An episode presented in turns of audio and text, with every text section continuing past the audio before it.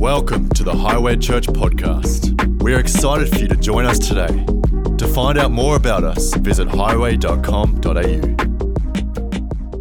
It is very exciting when God speaks.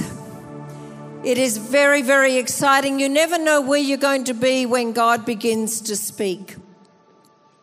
And, uh, you know, sometimes we like to think that God only speaks when I'm having a, a, prayer time at home, or God will only speak if I'm sitting here on a Sunday, but you just never know where God will speak. A, a few weeks ago, we were invited to come down to our youth camp, our highway youth camp, which of course we were excited about going, but I, I didn't arrive with any real expectation other than to uh, support and to pray for the, our young people that went. And as you've heard from here before, our youth camp was fraught with all kinds of obstacles to overcome.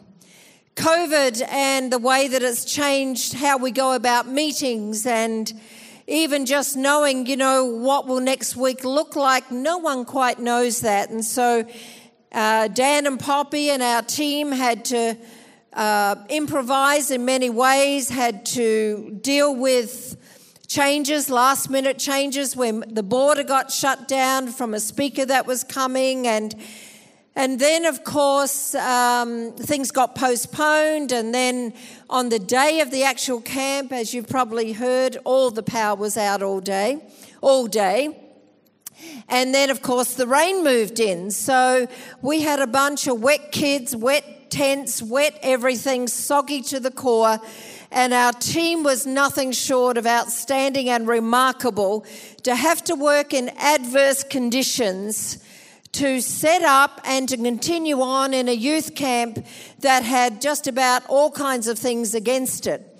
And so, in spite of that, youth camp happened and we were invited down for opening night. And while I'm standing in this youth meeting, just enjoying the atmosphere and enjoying the noise and the sounds and you know, a bunch of young people being active and jumping up and down and praising God. In amongst all of this, God begins to speak to me.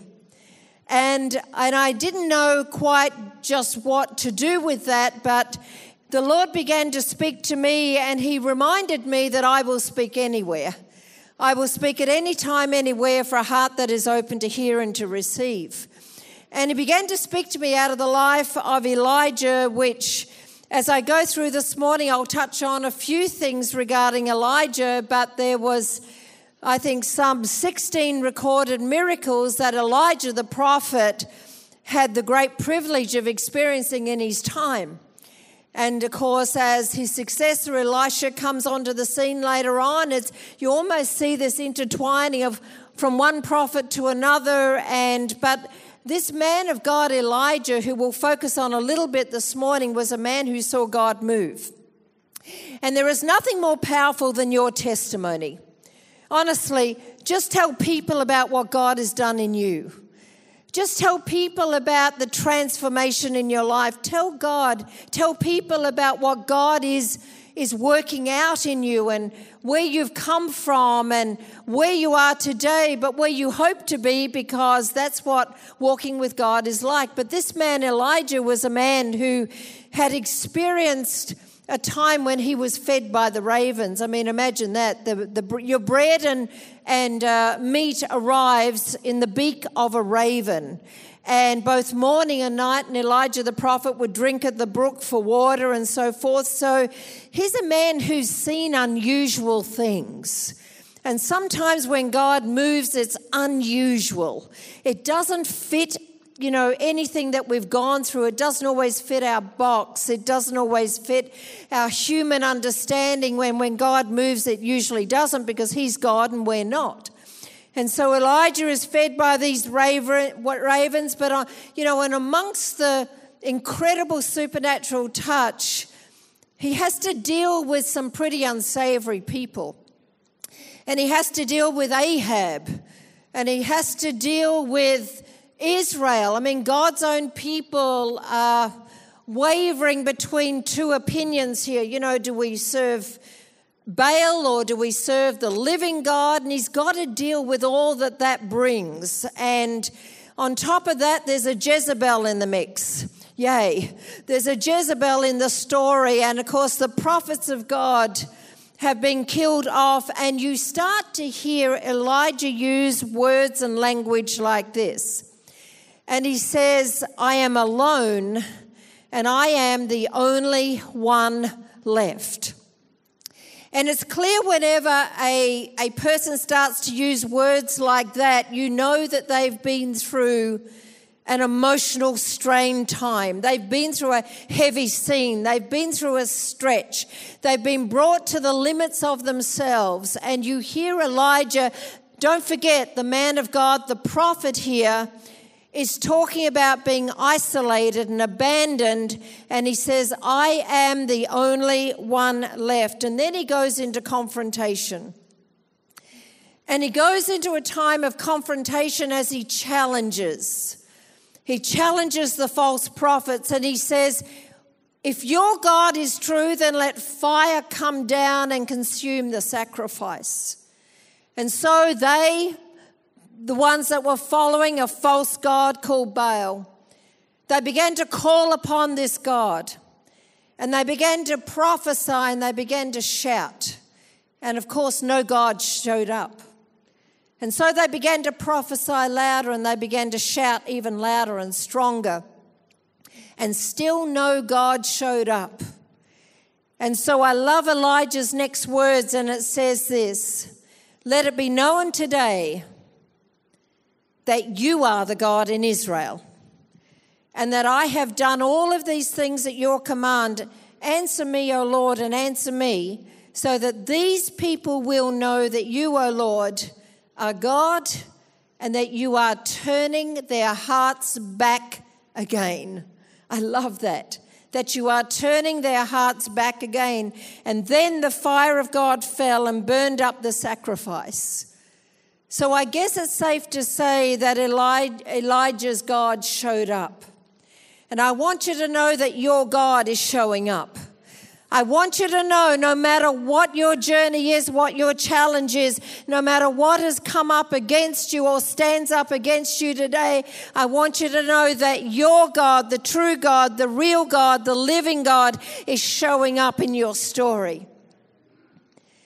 I also want you to be reminded today that there are victories. And there are victories on the other side of the challenges.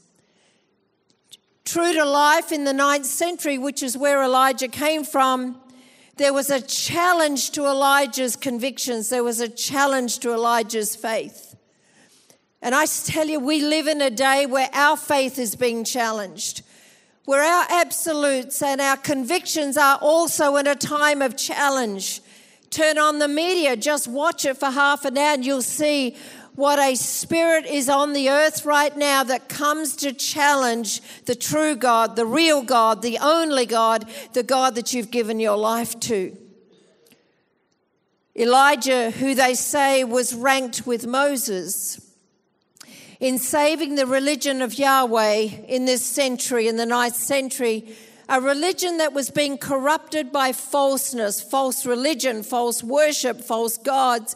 And Israel didn't know which way to go. Do we go with this God or do we go with that God? Or where do we go with all of this? And I tell you, there's a lot of confused believers out there today saying, I don't know which way to go. But Elijah in spite of all of that, fire shows up on the altar. In spite of all of that, he is supernaturally and powerfully fed by the ravens. And yet, even with all of that taking place, we hear wear and tear on this prophet, on this man of God. 1 Kings chapter 19, verses 3 to 9. Stay with me through six verses as we read it together. This is important not just for a man back then, it's important for us to know today what can God do with our weariness. It says that Elijah was afraid and ran for his life. And when he came to Beersheba in Judah, he left his servant there while he himself went a day's journey into the desert. He came to a broom tree and he sat underneath it and he prayed that he might die. He said, I have had enough. And he said, Lord, take my life. I am no better than my ancestors. Then he lay down under the tree and he fell asleep. And all at once an angel touched him and said, Get up and eat.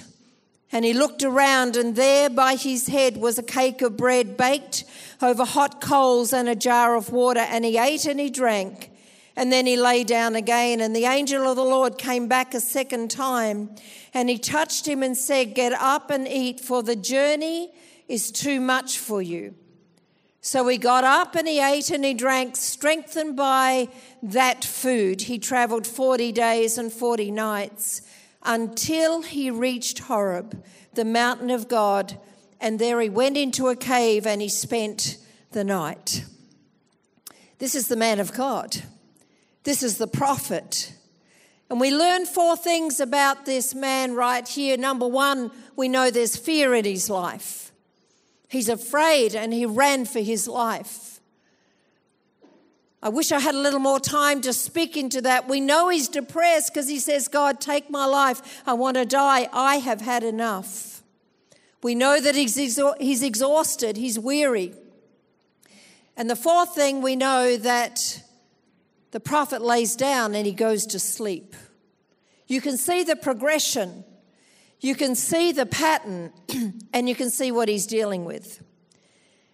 And I want, I want us today to get this into context because it matters to us. Here is a man who prayed that rain would not come on the earth for three years. This is a man who prayed a prayer like that, and that prayer was answered, and no rain came for three years. This is a man who prayed prayers in the wilderness and saw prayers answered. This is a man who saw a, the, a dead boy come to life. This is a man who saw the power of God, witnessed the power of God, experienced the presence of God, knew the leading of God. And yet, this is the same man now that is found asleep in the desert. The same man. He travels a day's journey, and we learn that he goes underneath this broom tree. If you don't know anything about broom trees, they're found in the desert.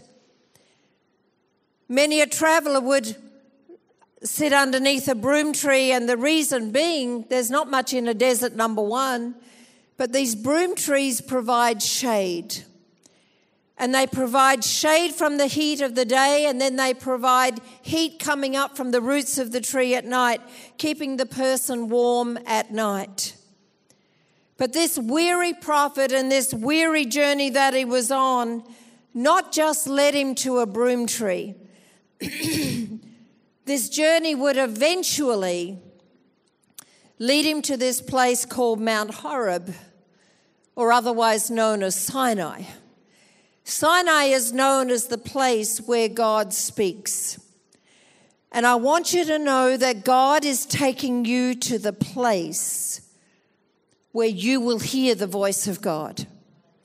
He is bringing you to your place where you will hear something from the Spirit of God that sets your feet upon the right journey and the right path no matter how weary, no matter how frustrated, no matter how depressed, no matter how distracted, no matter where you've been or where you are right now, the goodness of God comes to speak to his own people so that we will hear and we will go.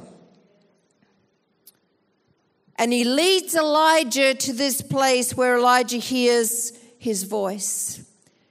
See, our journeys might look different. We could give our stories, and one journey, one story will be vastly different from another, but we find here our tendencies to fall asleep. We find here that we've all got a vulnerability, a weakness, an Achilles heel to find ourselves a broom tree and to go to sleep. But I also want you to know no matter what your broom tree looks like, and I think I've been there once or twice or maybe more. No matter what your broom tree looks like, the goodness of God says, I won't leave you there. My price, my son, has paid too high a price to leave you asleep and to leave you dying underneath a broom tree, one where one, whatever that broom tree looks like, the price has been paid and it's too high, too expensive to leave you under your broom tree. But it was under the same broom tree as the prophet's asleep that the provision of God comes. Let's touch on that. 1 Kings 19:5 says all at once an angel touched him and said, "Get up and eat." He looked around and there by his head was a cake of bread baked over hot coals and a jar of water and he ate and he drank and then he laid down again and went back to sleep. How is it that after a mighty visitation, why is it that after a touch from God? Why is it that after a powerful altar call or a powerful meeting or a, an incredible prayer that's been prayed over us or someone's laid hands on us or a prophetic word has come or we've opened up our Bibles and some word has leapt off the page and that's mine, that's mine, I'm taking it moment. That after a visitation, that we can eat the food, we can enjoy the food, and still go back to sleep. What is in us that has that tendency to do that? In 1 Kings 19 7 through to 9, it says that the angel of the Lord came back a second time and touched him and said, Get up and eat, for the journey is too much for you. So he got up, he ate, and he drank and strengthened by that food. He traveled 40 days and nights until he reached Horeb, the mountain of God, and there he went into a cave and he spent the night. And I want us to take a second or two and think about that food in verse 8. That food. It wasn't just any food, it was that food. And it says that Elijah was strengthened by that food. It was the food that kept Elijah on the journey for another 40 days and 40 nights. It was that food that brought strength back to his bones. It was that food that caused Elijah to rise again. It was that food that sustained him. It was that food that healed his heart. It was that food that restored his soul. It was that food that gave him hope and courage for the journey ahead. And it was that food that finally caused his journey to continue continue until Elisha was met for his future. It was that food. That food is the food that keeps you and I on the road, on the path. It's the food of His Word. It's the food that keeps us wanting to never forsake the assembling together of ourselves. It's the food that has us in a habit of worship and of praise and of surrender and of repentance. It is that food that humbles our heart because it reads our hearts, our stories, our lives. It is that food that is health and life to all of our flesh. And it's that food that keeps keeps us strong in adverse times. Elijah ate that food. Jesus said, I've got food that you know nothing about. He says, There are things in my kingdom that you know nothing about, but when God gives you that food, we know that Elijah ate and enjoyed the food and was helped and encouraged and strengthened by that food and yet still he went back to sleep. And it shows me as I read these verses that we can take, we can receive, we can be blessed, we can be ministered to. We can take that food and we ourselves can still fall asleep.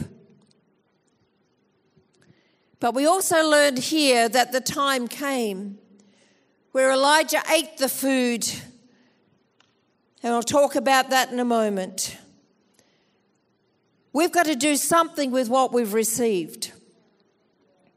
If all we do is ever eat, hear, Listen.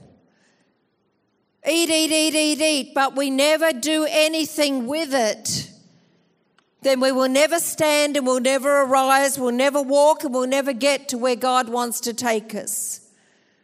We know that the scriptures tell us very clearly that faith without works is dead. It goes nowhere. We can eat today. We can enjoy today. We can be blessed today. We can hear something today. But if all we do is eat, then that's all we've done. It also speaks here about the journey. And the scripture says that your journey is too big. It's too big for us to do it on our own. It's too big for us to do it on our own understanding. Our journey is too big to do it without His help, without His grace, without His provision or guidance, without His direction, His peace, or His presence. He says that my mercy is fresh every single day. That's why today is so important. His mercy is new every single day. His word tells us that there is a fountain that never runs dry. It's food for our souls and it comes to open, receptive, willing hearts to receive, to eat.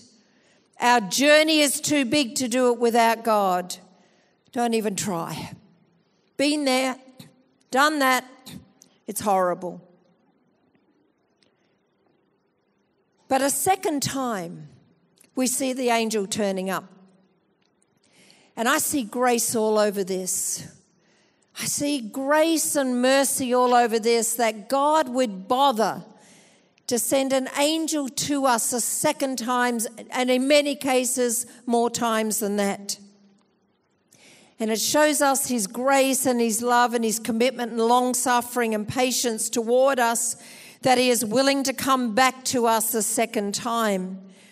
The first time around, we know Elijah takes and enjoys, but he doesn't do anything with it and he goes back to sleep. And I don't know about you, but I put up both hands and say, God, I am guilty.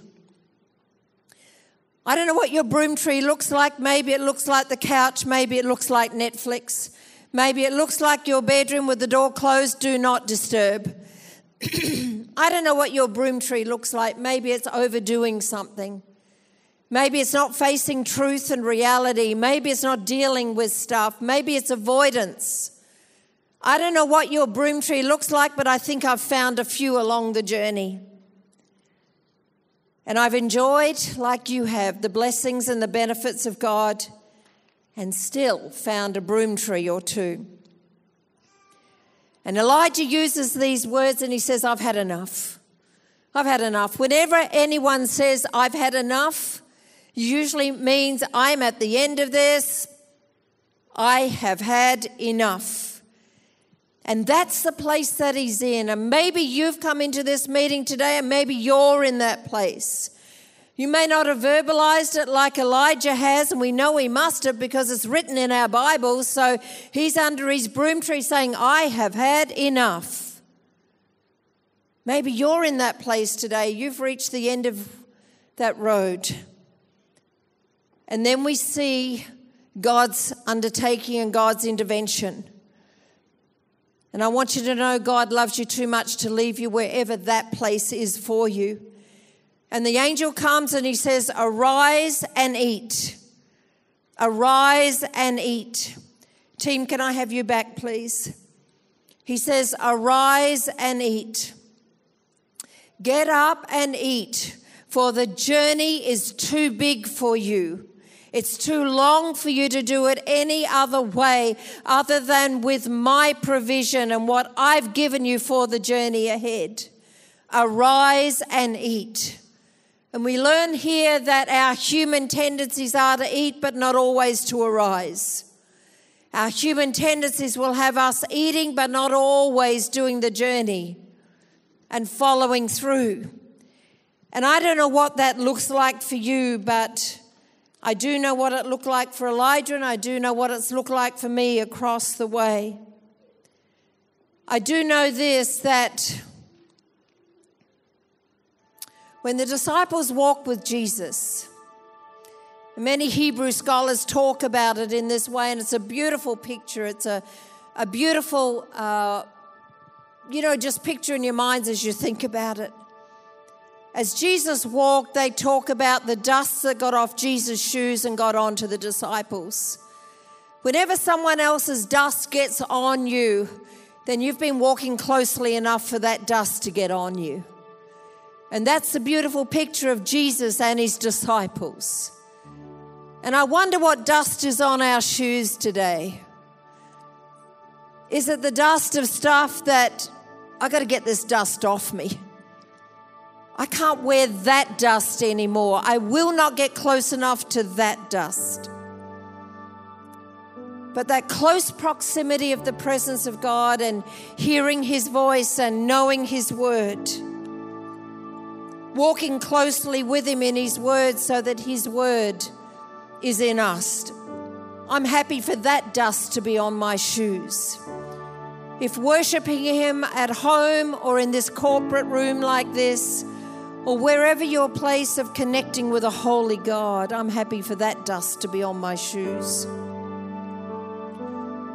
If putting something right in my life that just needs to be just needs to be made right. I was listening to a lady who was dying of liver cancer just the other day.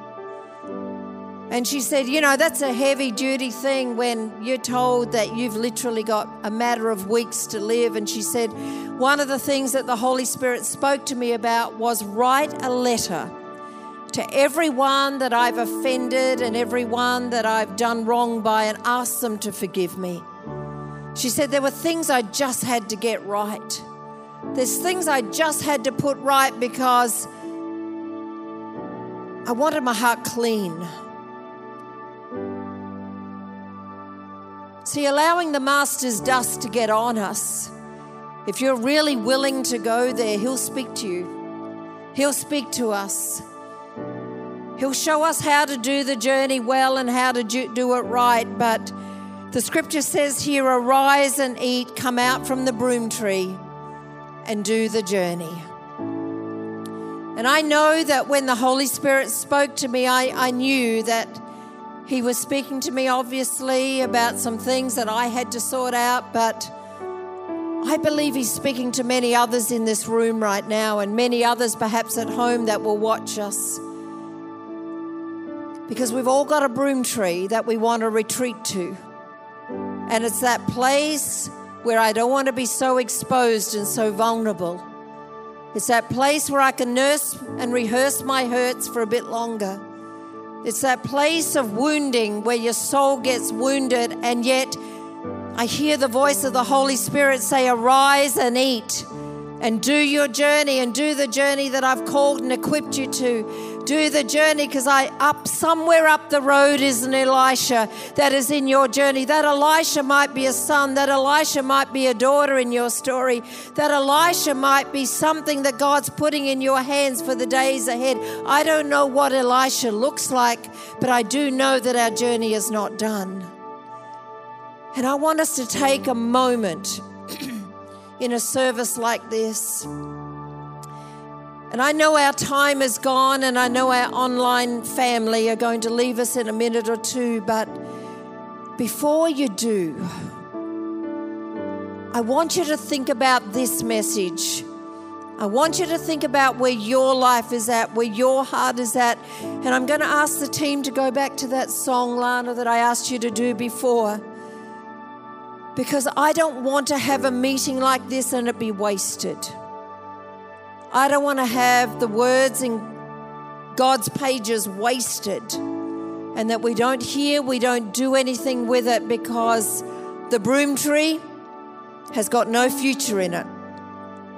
There's no future in us existing under a broom tree, but there is a future in you taking what Jesus is giving you even today and these words are simply this I've taken a long way around to say, arise and eat. If all you remember today is broom trees and arise and eat, then we're going home with something. But I want you to take a moment, if you would, and just stand to your feet and invite the Holy Spirit to come and speak to you as we just take a couple of minutes more. And this is your moment of connection with the Lord. This is your moment, your moment to say, God, what does the journey look like? I will take of your provision. And say, I'm coming out from under the broom tree. I will no longer go back there. I'm going to leave it to the team to lead us for another couple of minutes and then we're going to pray.